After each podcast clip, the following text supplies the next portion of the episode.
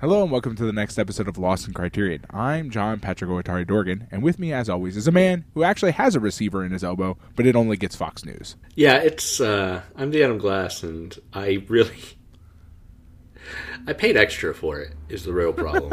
But then they tu- Uh. they tuned it wrong. Oh. they tuned it wrong. Um Was it what was it? What actress was it? Carol Burnett who had that joke about having the receiver in her, in her teeth. Who was it? Or was maybe I don't remember. Um I was I was talking about this movie with uh, with a friend of the show Jonathan Hape uh and and he brought up the uh the Will Ferrell starring SNL sketch about the the car for crazy people that ends with it's I have a radio receiver in my fingernail car. Um but uh but other than that I can't it might have been Carol Burnett. Anyway, yeah, I think um, it, I think it the was. problem with getting Huh. the problem with only receiving Fox News in my in my elbow receiver is that Fox News is a cable network, so I have to be constantly plugged in. right. Well, and then and then there's also the subscription fees. It's a mess. Right, right. It's It, very it wasn't. Carol Burnett. Yeah. I don't think it was because like when I searched for it, it doesn't I don't exist. know. Who was it? I really have no idea. now idea. it's bothering me like a lot. Oh, oh yeah, no, it's Lucille Ball. Lucille Ball yeah, joked about the- it. yeah, where she talks about her feelings being actually connected to a Oh, spy yes, network. yes, yes. Yeah, that's what it was. Man, why did I? Th- well, never mind. But the point is, you you get that, you have that, but you get it through your elbow, and it's Fox News.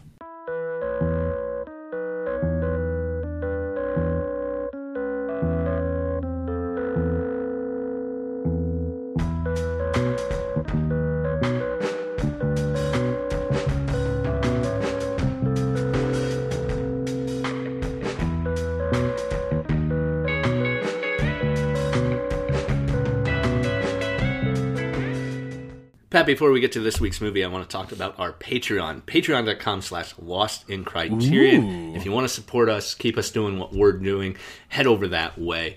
For just a dollar a month, uh, you get some some some bonus content. Uh, we do a non-criterion movie over there every month, and one dollar a month supporters not only get access to the current episode and the entire back catalog, but get to vote on what movie we're going to watch. I put together a little list, usually based on something we've watched recently or something in the news recently, just something on my mind. Sometimes I let uh, users, uh, other supporters, suggest uh, lists as well. And Those have uh, usually been really y'all good. vote on it. yeah, yeah, they have been. Uh, Adam Speakerman's uh, done a lot Often, of really oftentimes better than what we come lists. up with, frankly. Oh, certainly better than what we come up with. Mostly because his his uh, lists are designed to get us to watch Eclipse movies instead of uh, Right. uh, Criterion, which is like a backdoor. Uh, anyway, um, every month, uh, the 1996 children's movie Kazam, in which Shaquille O'Neal, Shaquille O'Neal, I almost said, I like it. In which I Shaquille O'Neal it's, it's like some weird like uh Genie. Veggie Tales version of Shaquille O'Neal. Yes, Shaquille O'Neal. He's just a he's he's not even a full banana. He's just a He's banana. the peel of a banana. Yes, it's kind Yes, of a yes. nightmare, actually. and it's just it's very tall and good at basketball. Um, not so good at acting. Uh, he's fine in it. Like Anyway. he's in a garbage part. Let's be clear here. he is he him. is in a garbage part and does his best. Uh, but yeah, um, one dollar a month gets you access to those bonus episodes. Uh, we already mentioned Will Ferrell once this episode. Uh, Yeah, so we did. Let's do it again. The very worst movie we have ever watched for one of our Patreon bonus episodes is Will Ferrell's Kicking and Screaming. Yes, it is. Uh, It was a nightmare. on a month on a month where we were nominating films with the same title as Criterion movies. Uh, Will Ferrell's Kicking and Screaming One and out, and it is the worst movie. It I've is. ever It is. seen. It is physically and emotionally painful to view. In the in the words of Noah Baumbach, who uh, who directed the Kicking and Screaming that is in the Criterion Collection, uh, Will Ferrell has made a lot of very good movies. None of them were called Kicking and Screaming. yeah, absolutely. but yeah, uh, we've also watched uh, some really great movies. Uh, you know, from from Adam Speakerman's suggested list, we went with uh, uh, the best years of our lives, post World War II film, very early post World War film, II film dealing with PTSD. Uh, we've seen uh, Louis Malle's God's Country, a documentary on uh, rural middle America uh, during the Reagan administration. Um, outside of his suggestions, we've done things like Dog Day Afternoon and the Americanization of Emily and Aliens, which is one of my favorite episodes we've ever done. Yeah. Uh, with our with our friend Donovan Hill, uh, just ranting for hours uh, about a movie he hadn't seen. Um, It, it, it was delightful. it was truly, truly beautiful. Yeah. So that's just one dollar a month at patreon.com slash lost in criterion. For a little bit extra, we like to thank those people on air. So our five dollar a month supporters, Adam Speakerman and Kevin Little, thank you so much for your continued supports. A little bit above that, we do something that I think is really special. Uh, Pat makes a piece of art based on one of the movies we watched recently, and I get it printed up on a postcard, write a little thank you note, and mail that off. That's for $10 and above supporters, and we also like to thank them on air. So thank you, Jason Westhaver and Michael McGrath, for your continued support at that level. Yes, thank you. So this week, we are talking about Clean Shaven. It's a 1993 film directed by Lodge Kerrigan. Um, Kerrigan does, uh, apparently does a lot of movies like this. Moving forward, his... Uh, his uncomfortable closeness to characters at the edge of uh, edge of society is a thing that Kerrigan does. Um, we will not see any other Kerrigan movies as part of the Criterion Collection. A thing that we will never get to know. Yeah, but apparently this is kind of his thing. Uh, this one stars Peter Greene, uh, who would go on to co-star in uh, Pulp Fiction, among other things. Um, uh, as a character named Peter Winter, who is schizophrenic and searching for his daughter. Uh, it's an intense movie. Yes, it is. Wowzers, is it intense? Um, Yeah. But like, I mean, just to get off, just to get off on the right foot. Like sometimes I'm not a, a huge fan of intent of this kind of movie. We've had ones that were really. Yeah. Um, I thought this one was really very very well done. Uh, it it it it plays with a lot. It, it, it presents a fundamentally disturbing, but also um, I I can't think of the word. Uh, a a character that we're able to empathize with. You know what I mean? Like he's. It, it's very easy to build characters in this sort of scenario that are just fundamentally like the the audience can't connect with them even a little bit, and Right. the obviously there are there are problems connecting with him just because like the movie actively tries to make it difficult to actually actively tries to make it difficult to be in the movie. there are there are a couple of ways that mainstream movies deal with people suffering schizophrenia. And usually they're either violent, like Taxi Driver, Yep. or they are the misunderstood genius, like A Beautiful Mind. Yes. Now, Beautiful Mind, of course, was based on a true story, but the film itself does a lot to gloss over the more messy bits Right. of his psychological state in order to paint him as the misunderstood genius. And, and, and certainly he was a genius. He just also did a lot of terrible shit that the movie does not really deal with. Right. But um, this movie, uh, this movie just it forces you to understand the character's mindset Yes. through its audio, through its sound design and its visual design. We get into his head. Yes, we absolutely do. and and it's not even in what one of the things I do enjoy about like enjoy is a weird word to choose here. Um about it is that it doesn't do any of it doesn't it deals with that and it, it deals with getting us into that place more by making us experience a thing rather than just trying to show us like you know what I mean like the sort of like the trope is like that you always encounter in these kind of movies is like essentially realized hallucinations where like a person's just like Yeah. the audience is shown a thing that's not real and then just a, a hyper unreliable narrator is generally what you're pro- you're provided Right. with when you're dealing with something like schizophrenia uh, it doesn't do that to us. It, it doesn't present us with alternative realities. It just literally just hits us with shit that just doesn't make any sense. Like just Right, a lot of right. visual and audio garbage that we have to like try to pick through, uh, which which Right. puts us in an interesting he's- mindset. He's having consistent and repetitive auditory hallucinations that we're hearing. Right. but the way they're dealt with isn't you know it's it's it's not like he's seeing visions of his daughter which a, which a lesser film might have done Absolutely. right? where where he's constantly seeing her um now that uh, that is not to say that say the the girl with the football with the soccer ball rather um I think the movie sort of leaves it up to interpretation whether or not she exists. Well, I And mean, exactly there's, I mean, yeah, it, this this movie uh, in any movie that does this is leaves you with this problem, right?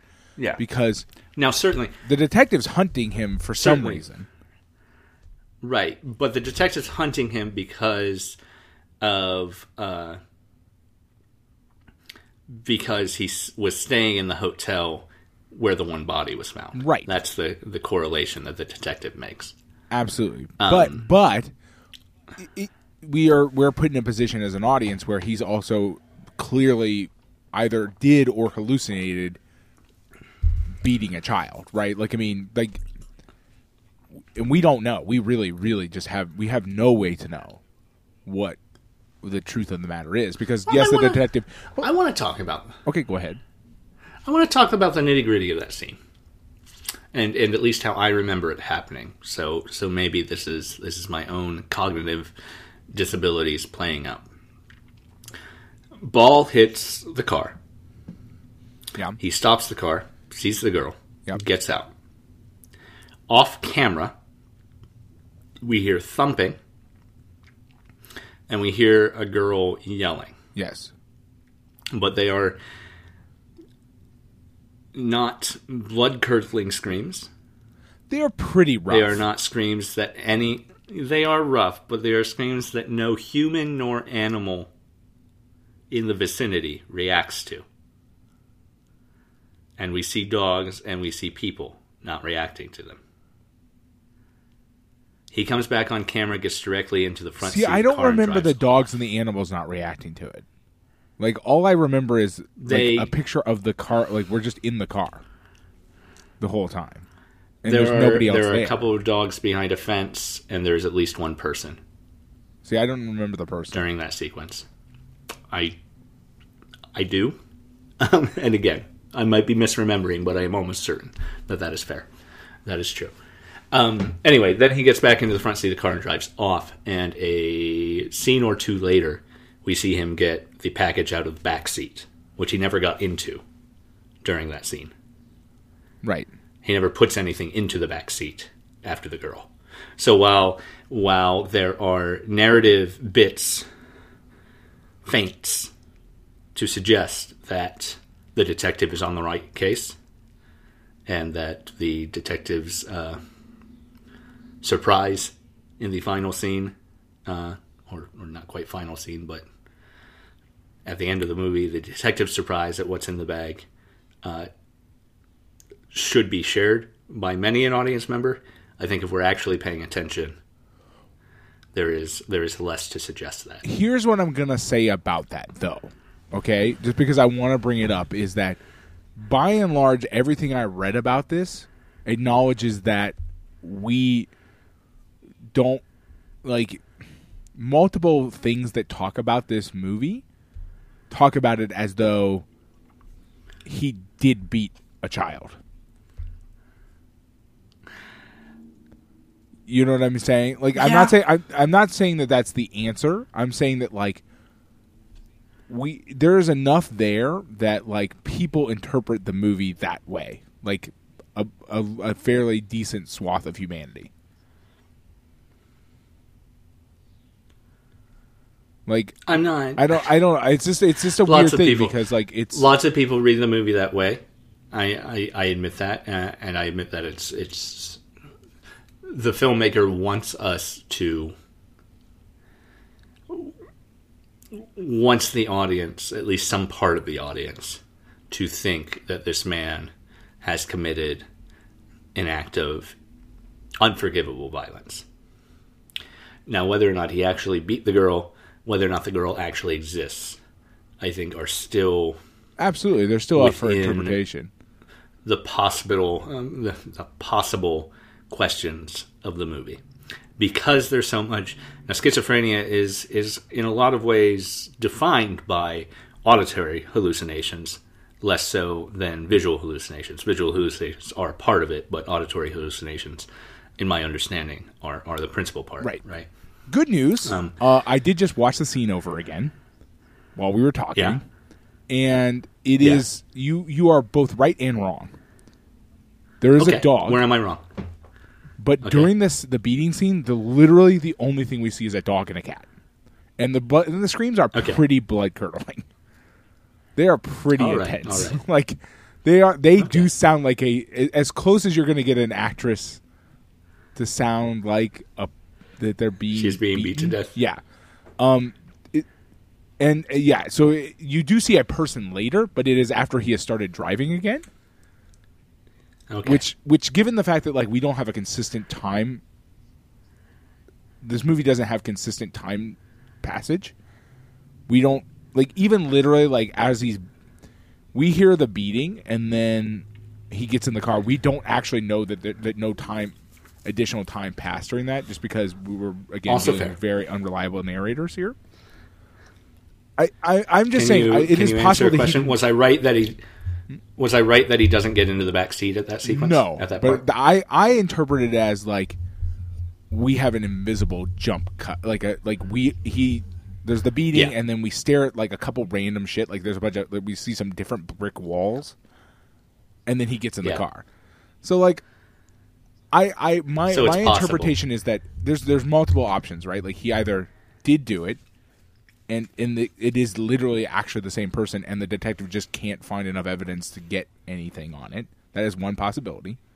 Another possibility is that he did do this thing, and but it's just a different child than what the detective's after. A third possibility is that it is all just pure hallucination, and that like the detective's just totally on the wrong path 100%. You know what I mean? Like we have a wide spectrum of possibilities. Is all I'm saying. Like we and we can't we can't know. We just we can't. We're not presi- we're not presented with a, a a movie that can that is solvable that way. right. All we do Right. know is that the Um, detective, even if the, the one way or the other, detective does not have what he needs to like actually make this case one way or the other. Um, and becomes dangerously obsessed with making the case one way over yes, the that, other. absolutely. He very he very much Moby Dicks it. Yeah. Yeah. Um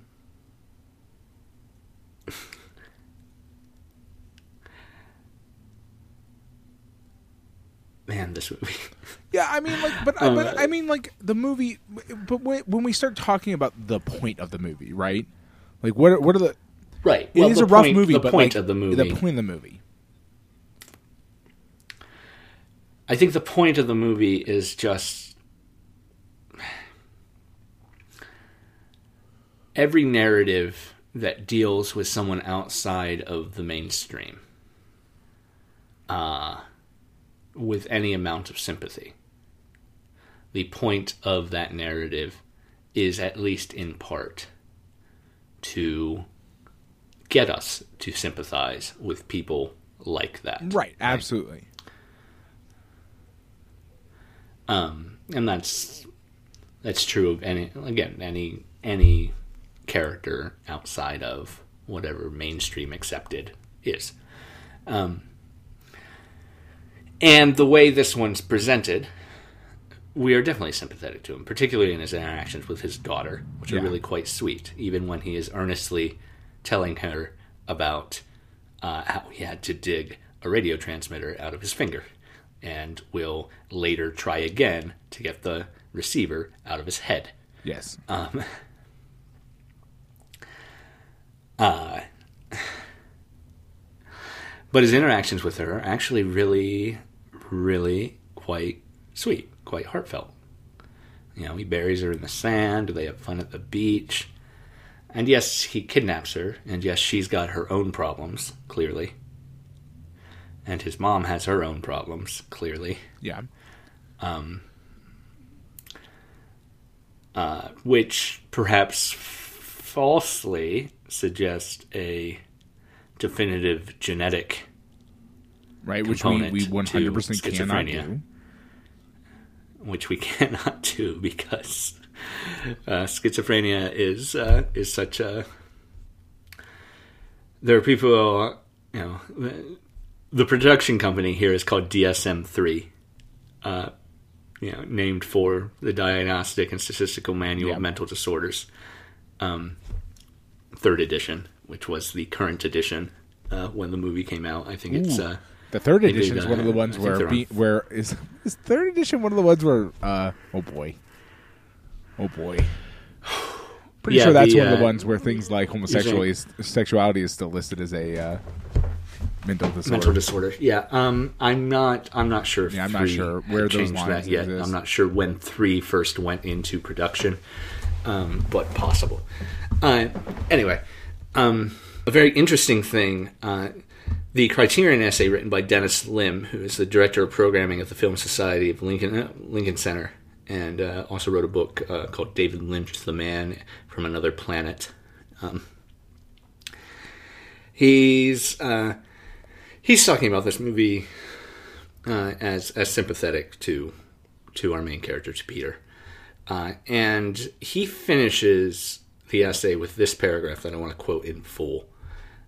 Quote: In the politics of experience, the Scottish writer and psychiatrist R.D. Laing, who advocated therapeutic communities instead of conventional treatment and hospitalization for so-called schizophrenics, reconsiders the etymology of the term.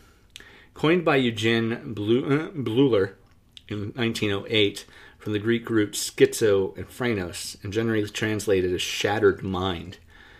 But Laing offers an alternative definition of phrenos, soul, or heart.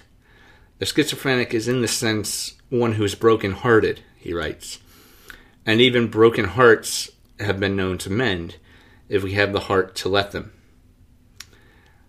Um, and and Lim closes by saying, "To Lodge Kerrigan's great credit, Clean Shaven is a film that shares that philosophy of mending that broken heart by having the heart to lend to the mending." Um, Laing's idea that uh, therapeutic communities um, could uh, could help is very interesting.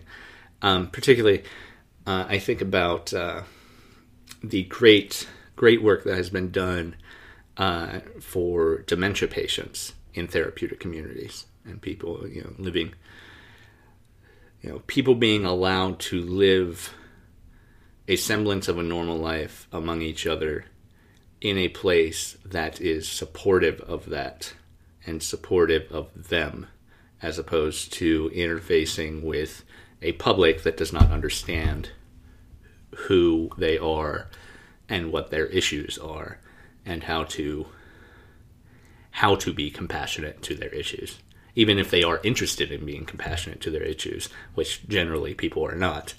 Uh, you need to be in a situation where people understand how to be compassionate to those issues right Right.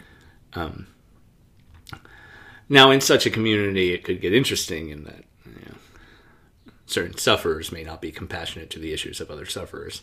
But uh, I think I think Laing's Laing's idea on treatment is something you know that uh,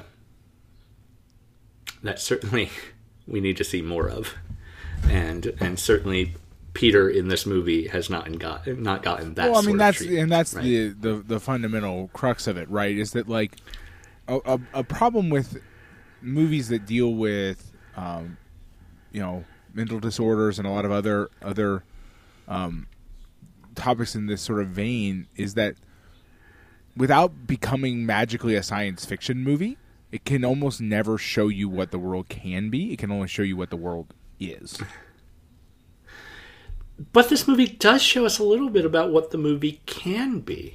He Well, starts to a- get that community of hope in his interactions with his daughter. Right, but- and his but- daughter seems to be suffering similar issues. So Yeah, I mean, well, maybe not similar I, issues, I don't. but I don't know herself. that that's necessarily true about the daughter. I think we may be over-interpreting like the fundamental nature of a, of a of just a child. Um, she, a quiet, depressed child, yeah, yeah, I mean, her not life always, is not not is always awesome. indicative of deeper issues. Yeah, like it's it's sometimes like a child is just a child in a bad place, which means like they're not gonna be like what we we uh, it, within sort of what's considered sort of Right. mainstream society view as what a child should be, right? Also, certainly true. Yes. So like he he on the other hand like he does get sim- he does get a kindness of interaction in that situation, but it I mean it's it's far it's far it's a far cry from like you know a, a therapeutic community. It's it's literally a person who has just decided not to be runaway terrified of this other person. Like you know what I mean? Like he- she's she's nice to him, but like she essentially I mean, there's a whole other issue with like the fact that like this is your kidnapper who just tells you her you're his, you know, he's your dad, and like you're that's a whole that's a whole other thing. But um, yeah, she's, also fair. fine. She does. I mean, she does actually have no reason to believe him. right, and and and she does ultimately seem to, or at least gets along with him well, uh, which is Yeah. nice. But like, let's be clear here: he's having a good day. Like, I I don't like. Peter, we've seen m- much more extreme versions of Peter within Yes. the the within this movie, and and probably interactions with what he knows to be his daughter is sort of helping him be you know helping him interact in a really calm way but like we also know that he can will literally try to tear his fingernail off if it if necessary. Like you know what i mean? Like we Yeah. and so you're you're left with the, the movie does the movie doesn't tell you the world is going to be all right. Like you know what i mean? Like it presents you with a problem that everybody sees almost immediately as soon as the movie starts which is how does a person like peter have an have have a normal relationship with his daughter? Because yeah he had a great day with her but if they spent a week together would every day be a great day together Right. you know what I mean? And that that's a problem that like as a society we have to deal with, right? Is like how do we ensure that everybody is getting the sort of best possible version of their life, right? And and something like a therapeutic community is a is a for sure an answer to that. It's just this is not an answer, right? Like you know what I mean? Like, oh well, Right, if we put them with their right, daughters, though everything will be all hunky dory. It's like, well, Oh, we no, know as a society that that is not true. like we've that had that has that's a thing our society regularly does because we have a shit system for figuring out that people need help. Uh, so lots of people don't get it, and lots of people do end up living with their family members who have uh, mental mental disorders, and and that doesn't usually go super great. You know what I mean? It can. It doesn't have to not go great, but it is usually not awesome. Like you know what I mean? It's it's especially you know when one of them's a child and and is not aware of what needs to be done to make sure that everything is going smoothly, right? Like a child is children are interesting that way in the sense that they are oblivious to the realities of the things the adults in their lives actually need from them, right? Yeah. like they just are like they they just they have no idea um and while they do bring a uh, a lot of joy and can also help help their parents by by their sheer existence, that's sometimes just not enough. Like parents still need actual actual Right. help, you know. Um, and and the, Yeah. the the movie is just interesting that way because it, it, it just shows you. It, it kind of just gives you almost a sort of it, it ends in a in a killing, but like it is essentially just sort of a slice of life for this person as they try to get the thing that they want to have, right? Which is a relationship Right. with their daughter. Uh, right. And this is, you know, this is the story of a schizophrenic with zero support structure whatsoever. You know, um, living the fringe of, you know, minimum wage America. Um, and is the detective actually a police officer? I feel at one point he says he's not the police. He's yeah, a detective. he says that he's a detective. I have. well, he does get into Is a that- morgue, Is that him? so that's that's a thing. yeah, um, yeah. I mean, Is I feel like is that a suggestion? Is is he a private investigator of some to some extent? I is thought about that. some the other possibility is he or is he actually a police officer? Well, we're putting a couple different options. I feel like he does interact with somebody who seems like an official police type person at some point, like really early on. Because like, isn't he crouching around the body, pulling a classic like '80s and '90s Oh, yeah, TV yeah. detective shit with another detective? Yeah, the the other guy's just taking pictures though. I mean, that's true. I mean, Um, we, that's not evidence. But I'm they saying that like but they move the body, and there's no reason there's no reason that they should be the first responders on this scene if if he is just some random PI on the trail. right. There were there, theoretically, if he's a PI, on there the shouldn't trail be of a a body out in a murderer. field by the time he gets involved. Right. But uh, right, I- right, I assume he's a detective, like a real detective, like a police detective. yeah, um, and that when he says that he's trying to put her at ease that like oh i'm not the kind that, of police who shows up and arrests you interpretation for of it drug in the use. moment. Right, that was my interpretation of it in the moment as well. I just uh, I wasn't real sure what the movie was trying No, to say. I- I also agree with that. lot It of- is- it was- we don't I see a had lot a of similar thought. infrastructure here.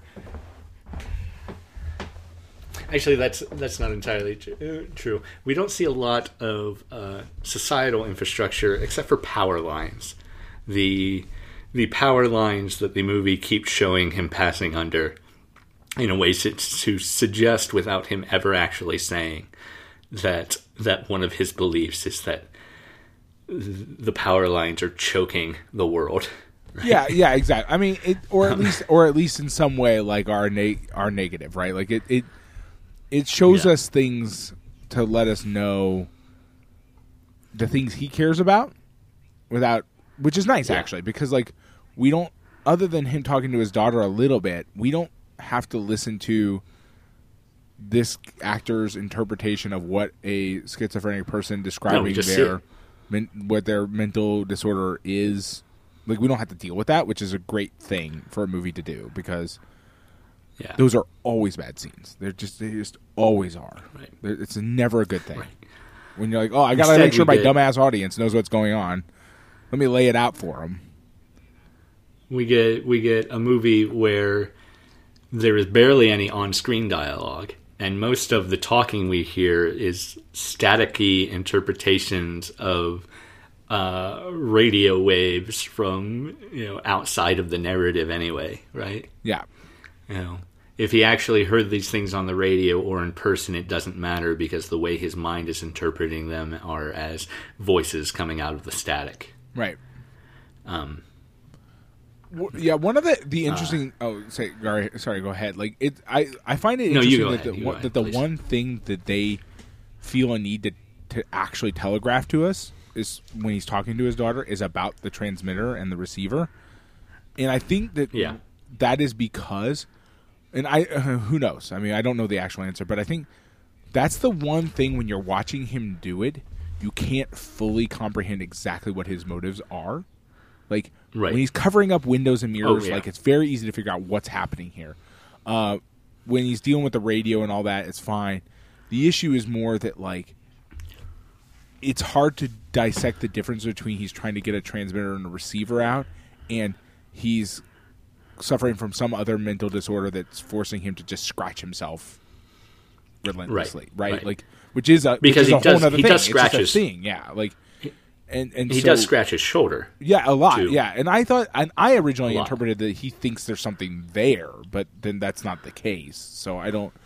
Yeah, but he never actually tries to dig anything out of that Right, bit so of it's- his it's- shoulder that he keeps rubbing. I feel like they, the reason they have to tell us that is just because that's the one thing that you can't just get right. Like Yeah. that has to be explained Yeah. at some point, and I thought that was kind of interesting.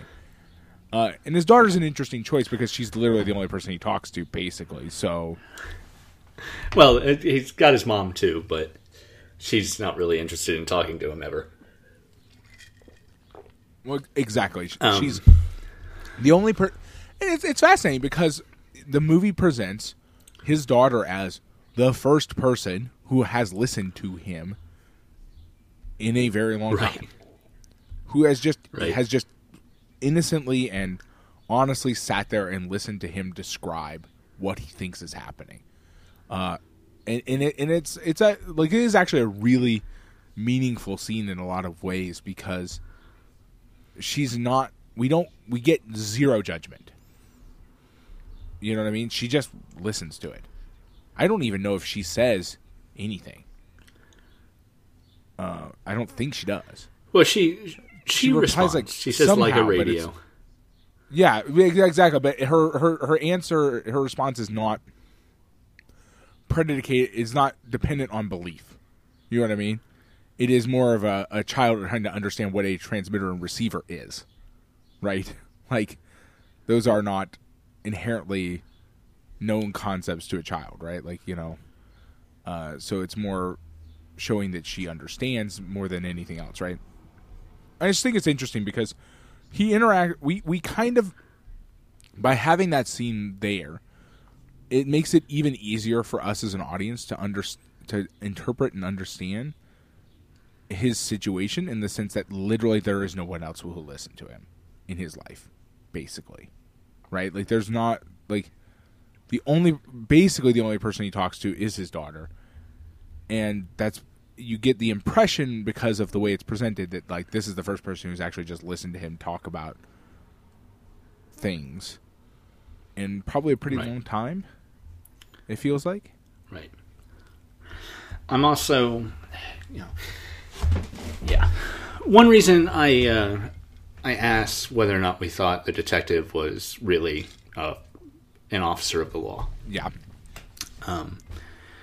is that I, I, I think about the many instances of uh, of people in deep need of psychological intervention, uh, where family or strangers on the street think that they are doing the right thing by calling 911 and 911's response is to send a police officer who then feels threatened right absolutely it happens or escalates the situation. yeah And this is something that does happen quite regularly. We could name names. Um, and I think about where the movie actually plays into that with the librarian who doesn't want to say and won't say that he was violent, but is still very intent on saying, but he felt like he could be. And it's Right. not it's not just the detective deciding on his own that this guy has to be guilty of these child murders circumstantially. It is also that this woman said he was violent. Even though she says, well, not really violent, but I felt like maybe I was definitely his scariest moment of my life. But, and it's her lack of compassion in the situation. But she still, she thinks she's doing the right thing by him and by other people around him. right She thinks she's getting him help, right? And so often it's not complete strangers, but it's actually family members. Well, but you know, we end up in a we we we're in a society where we're the whole structure is a little bit problematic, right?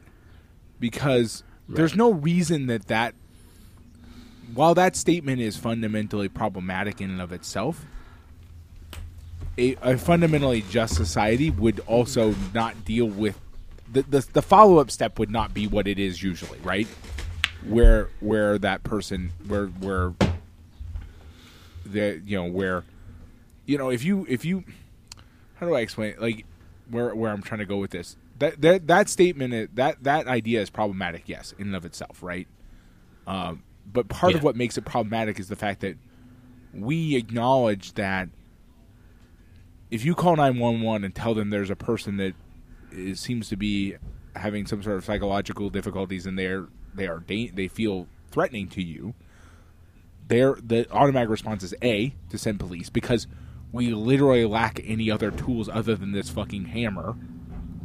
Uh you you know what i mean? Like there is no there is no group that is meant to deal with this very very common phenomenon right? Right. in and of itself that's dedicated to Um, this purpose right? We, we if you if you cut your arm off on accident and you call 911 they will send the fucking paramedics Right. if you call 911 and your house is on fire they will send the, the fire department and again also probably the paramedics and the police will also show up because you know there's sort of a knock-on effect there right um, but they're Yeah. probably the police are not going to be there with the idea that they're going to shoot somebody generally speaking right if they do show up yeah. but if you call about this sort of thing, the only the only tool in the toolbox is a thing that is men, is fundamentally the state sanctioned tool of violence. Right. You know what I mean? Like, oh well, well all we, Um, what do you want me to send? The thing that shoots things? Yeah, sure, we'll send that. That's what we have. So, um, Like that's the tool we have. so two things bouncing off that. One, there's a, a really great documentary from a couple years ago called uh, Peace Officer, um, which uh, explores a, a gentleman who's a former police officer uh, who established the SWAT team in his community back in the 70s. Uh, and uh, it is an anti militarization of police and an anti police escalation documentary. Uh, his son in law um, had a psychotic episode uh, that escalated into a domestic violence in- incident uh, and then him locking himself in his truck in the driveway of their car, which led to a police standoff that ultimately led to the SWAT team breaching his vehicle uh, and killing him. And from that incident and and other incidents of uh, of uh, police escalation uh, in his community and in local communities, uh, he he comes to advocate against SWAT teams, against militarization of police, uh, because it is you know you've got to you've got to use those tools, right? Right. Well, I mean, and the, the, the further you are the militarize it, the more it, it becomes literally just a hammer that has no other skills other than Right. to do what hammers do. Yeah. Like a, a man with a gun is inherently dangerous. A, a man with like a fucking tank is is is multiple Right. like magnitudes of of uh, difference more dangerous, right? And more willing to use his tank. Right. So, um, but another another thing that that makes me think about um, on a on a more positive note. Um, one of the organizations I'm involved with in Columbus is called BREAD. Uh, BREAD's an ac- acronym, and I can't for the life of me remember what it stands for right now. Uh, B R E A D though. Uh, it is an interfaith uh, public uh, advocacy group, um, and BREAD uh, decides on areas they want to focus on each year, two or three. Uh, does the research to find the best ways to solve the problems that they've talked to community members about, um, and then finds who in the county they need to talk to to get those uh, programs initiated and funded. Um, so, for instance, with uh, one of their long-time, multi-year programs uh, has been an advocacy for uh, municipal IDs. So they see the problem, and that's that many people in the community cannot afford a state ID uh, or do not have the proper paperwork for a state ID, uh, or maybe just either do not have access to that paperwork or can't afford access to that paperwork. Like to get a state ID, you need your original birth certificate Right. or a copy from the hospital. Uh, and if you were born in a different state and you're homeless in Columbus, you're not going to be able to get that. No Yeah, matter yeah. if anybody, somebody gives you twenty five dollars for the ID or not, you're not going to be able to get. it. Yeah, well, like Paperwork. literally, somebody would have to do it for you. Basically, somebody Right. would have to take Right. the time So- to actually make yeah. it happen. Right. So they're investigating programs of what we could do to help people like that. Um, you know, and Ohio is also a state that requires voter ID. Requires is an iffy word because they can't legally require it in the state of Ohio, but they ask you for it, and if you can't provide it, you have to vote provincially. Um, uh, and then uh, uh, a few other issues rolled into that, and as they're as they were investigating ways to solve that, um, they thought about rolling transit cards into the same program and having like a prepay or refillable uh, transit ID as part of the municipal ID, and library card programs dealing with that. So they're trying to get the library on board and COTA on board, the the Central Ohio Transit Authority, the bus bus company, um, and uh, and you know city officials on board, and that's you know a they are they've been building momentum on that for like three or four years. Um, it's a great idea, but that's that I give as an example of the sort of work they do. When what I want to talk about is uh, one of the programs they're behind this year, which is really great idea, but a sort of less less work on BREAD's end uh, because it's such it's such a blatantly obviously good idea, and there are no elected officials involved with it, so it's kind of easy to implement. Okay. is uh, the uh, the fire department now is going to uh, allocate the funds. They've been piloting a program with one social worker going out with EMTs and fire department. Now they're going to uh, to expand that program to get as many involved as they can, uh, so that when uh,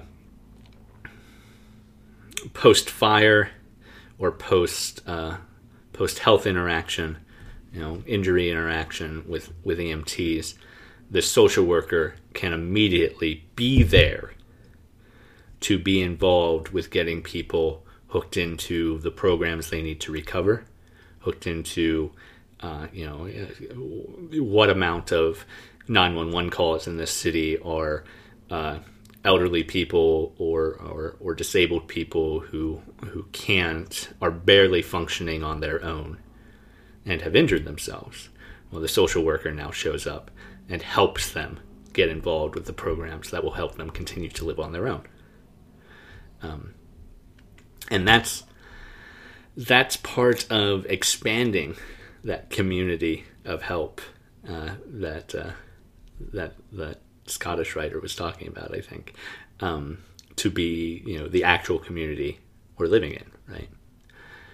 And that's it's a good step.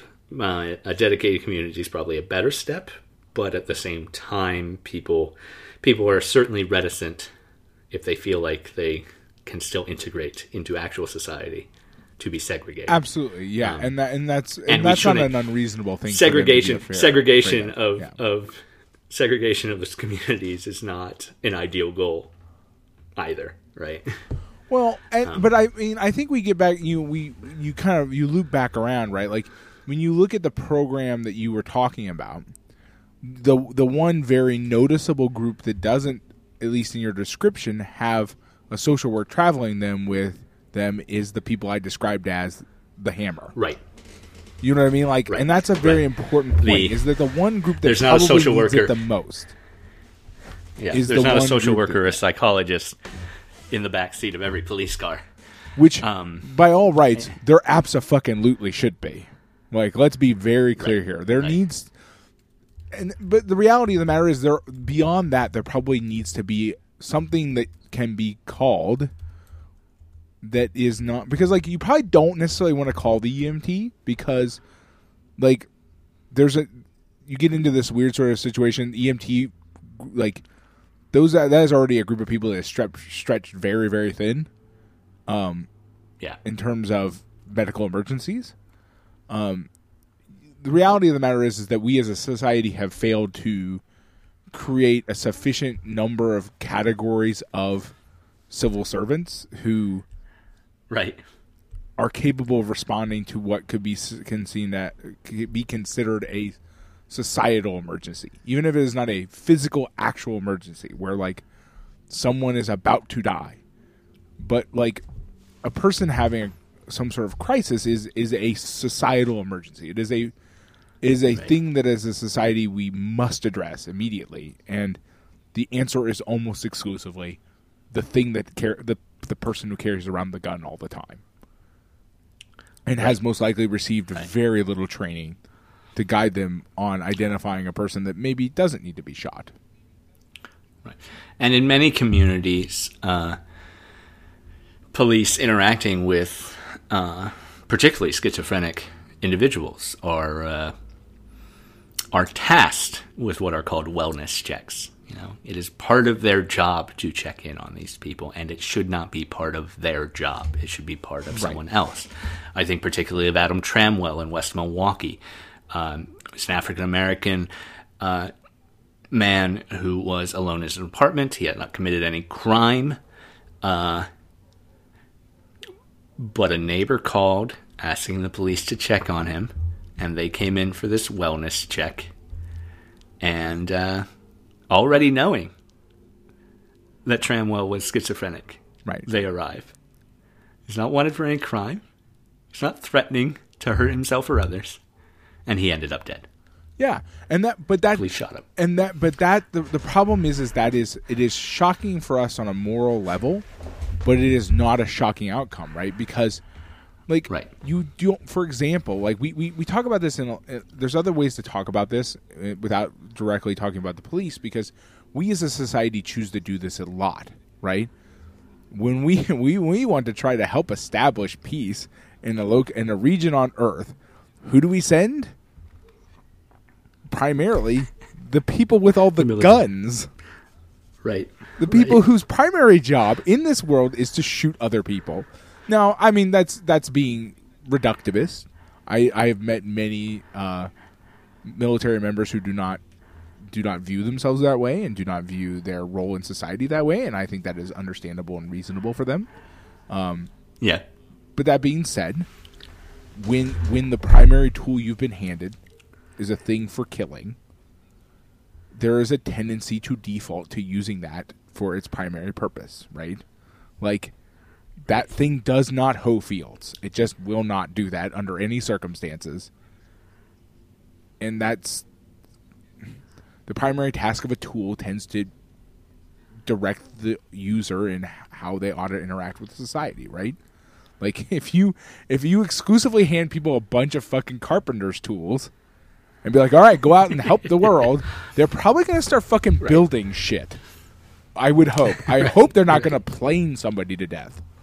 Um, some of them might because you know some percentage of the people in that group will be there'll be something wrong with them that needs to be helped too, right? Like I mean, any group of people, right? You're there's a there's some percentage that is actually in need of help, even among the people who are the helpers, right?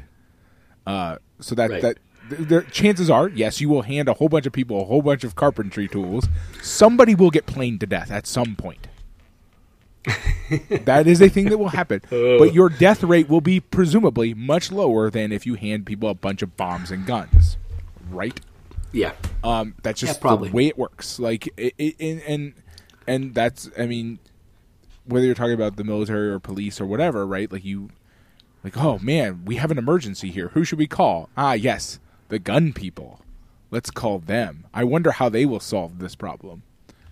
Um, I mean, it can be as simple as it, it can be as simple. It doesn't even have to be relatively a significantly complicated concept. Um, for example, uh, I'm gonna I'm gonna get real like lovey dovey here for the way my my thus far my interactions with Japanese police, which is they are still very intimidating people, uh, but they are also trained that the gun is the tool of absolute last resort, and like Yeah. they do not use it. It is very very rare. It like it's like whole country news Yeah. when that happens. Um, and then I think they're put on like they're put on leave and th- it's a whole thing because like Yeah. it never happens. Now they are cha- they are also Right. taught judo because the primary way that they're taught to deal with people who are having problems is subdue them Right. as with as little violence as possible. But I mean, Right. I mean, my point is you don't have Whereas like- American police, yeah.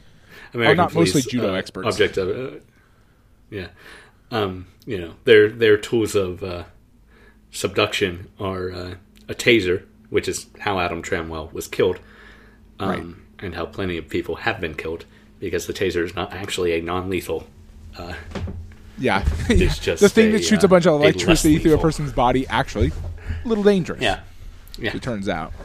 Trammell, they tased. He didn't. He didn't die from this directly, mind you. Uh, when they arrived at Trammell's apartment, he was in the shower, and they uh, ordered him to leave the shower, um, which already is escalation that they don't need to do. Right. Right. Yeah, absolutely. Then when he when he did not respond, they tased him right. in a running shower. Jesus. Like how is So that? okay, is among the idea? things we apparently need to to teach our police department is fucking physics. Apparently, they need Yeah. to know that Yeah. like that's a dangerous idea. He he passed out from that, but but came to and uh, went catatonic, um, rocking rocking himself in the fetal position instead of again responding to police demands to get out of the bathtub. Uh, when they were called to make sure he was okay. Right. Yeah, I mean, and that and that, but that's Yeah. like that story is is pretty classic. You know, I mean that it just Yeah. it is though, right? Like, It happens, right? and, and the the reality of the matter is, is like, did they need to order him out of the shower? No, right? I mean, like, you're on a wellness check. Like, you can just like. I mean, if he's if he's showering himself, you might want to like, you know, does he respond? Like, there's, I mean, there's. The problem is, is we just we are not. We are in no way equipped for this. Like as a society as a whole, like we just have never bothered to properly equip ourselves.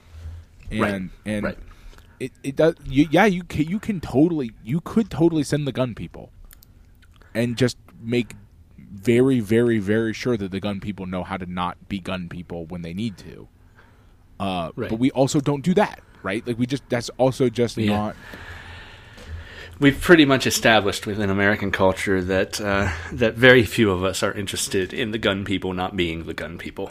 Right, exactly. And so we're we're left with like our be- next best answer is maybe we ought to have some other group that is not the gun people. Yeah. Now there have been communities within the U.S. where where things have worked differently, and police reform has has taken a dramatic change to to policing and to to how the community interacts and having it more Right. community based.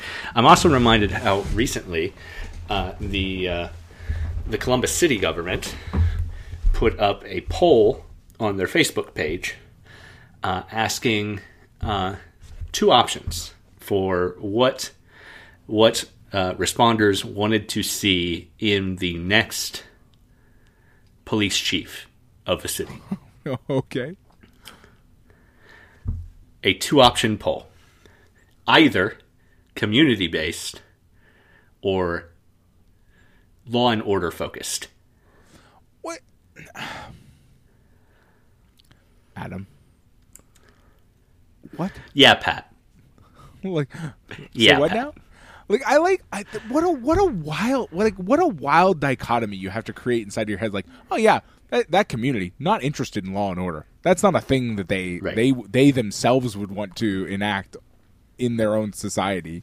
So either you're it's essentially the poll is do you want do you want fascism or not basically right Like that's essentially what the the poll is, right? Like fascism, yay or nay, right? Because Yeah. when you say law and order, that's what you mean, right? That you essentially mean like I and that is an that is unaccountable. always what we mean squad. when we say law and order, and has been has been what we've meant when we say law and order for at least the last thirty years. Yes, within sure. U.S. politics. Uh, but it is law and order is a dog whistle for that sort of thing, Right. And it is always it is always uh, that sort of thing directed at minorities, right. uh, well, it's, it just puts it. It makes it more obvious when you pair it up against economic. that. Like you know, what I mean? you're like, oh, would you like? Yeah. Would you like? This dog whistle, they- or or would you like to actually be in charge of your own policing and make sure that like by this pairing it like matches- that, Yeah, it's, it's just funny. It's just it's they it's make the subtext untenably subtext anymore. right? Yeah. And is well, I just- mean, that, the reality is, the is we live in that society now, right, where the subtext just sort of Right, just stopped being subtext Right. by and large. right. And and There is what- no more subtext. yeah. Well, what's wild is is just actually, and wow, this is going to go way off book from what we're supposed to be talking about, but is the fact that like the subtext stopped being subtext, but all the people who have always been pretending it was subtext are still pretending it's subtext. Right. Right. Like I've been, I'm, I'm, and you, you should just cut all of this. But um, what's been going on with the um, what's his name, um, the guy from Vox, the um, the journalist from Vox and YouTube, and Oh. Yeah. and and Steven Yeah. Crowder and that, Um, and like, and yeah. it's like no, like he was literally just calling him using hate speech, and then we're all gonna pretend like that's just air quotes fits into this category of like free speech that doesn't that can't be it's it's wild it's just like yeah. no like you're not using Oh, yeah. subtext anymore you can't walk around just calling people things that violate the terms of service of a website and then all pretend like that's just free well that's just free speech for you like Right. Like wait what like and then also like you can't like direct Anyway. a horde of people to go like harass another person and then be like well just it was just free speeching And, like, no, like you you broke the subtext. You you the dog whistle is no longer a dog whistle. It's just a general purpose fucking whistle that you're just blowing now. Like I, I don't know, just America. Anyway. So to recap. Yes. So to recap. Yes. All cops are bad. Abolish the police. Uh, I- punch Nazis. And have some compassion for mentally disabled people. I, I, I, would, I would like to point out, like, I, I'm not sure I'm on board for claiming all police are bad. Uh, I think all modern iterations of the concept of police are bad. like, there is a that is, fundamental that is an incredibly fine line, Pat. There But sure. is All right. But there is a core fundamental concept that exists in there that is not like when in the phrase is fits into the thing that was paired up with law and order, right? Which is like there is an idea of a community choosing to regulate, like self-regulate, and right. that is a form of police, right? The problem is, is it, it almost exclusively always goes bad, right? One Right, need only right. see like one need only read like the fucking Scarlet Letter to see how that goes in a weird direction, real Yeah. Well, and then, it- and then it turns out the turns out the Puritans were kind of fascists too. Well, but like that's the thing. Is like, well, as it turns out, like the problem we end up getting down to is the real fundamental statement here is, is it turns out we're all kind of fucking fascists. Right.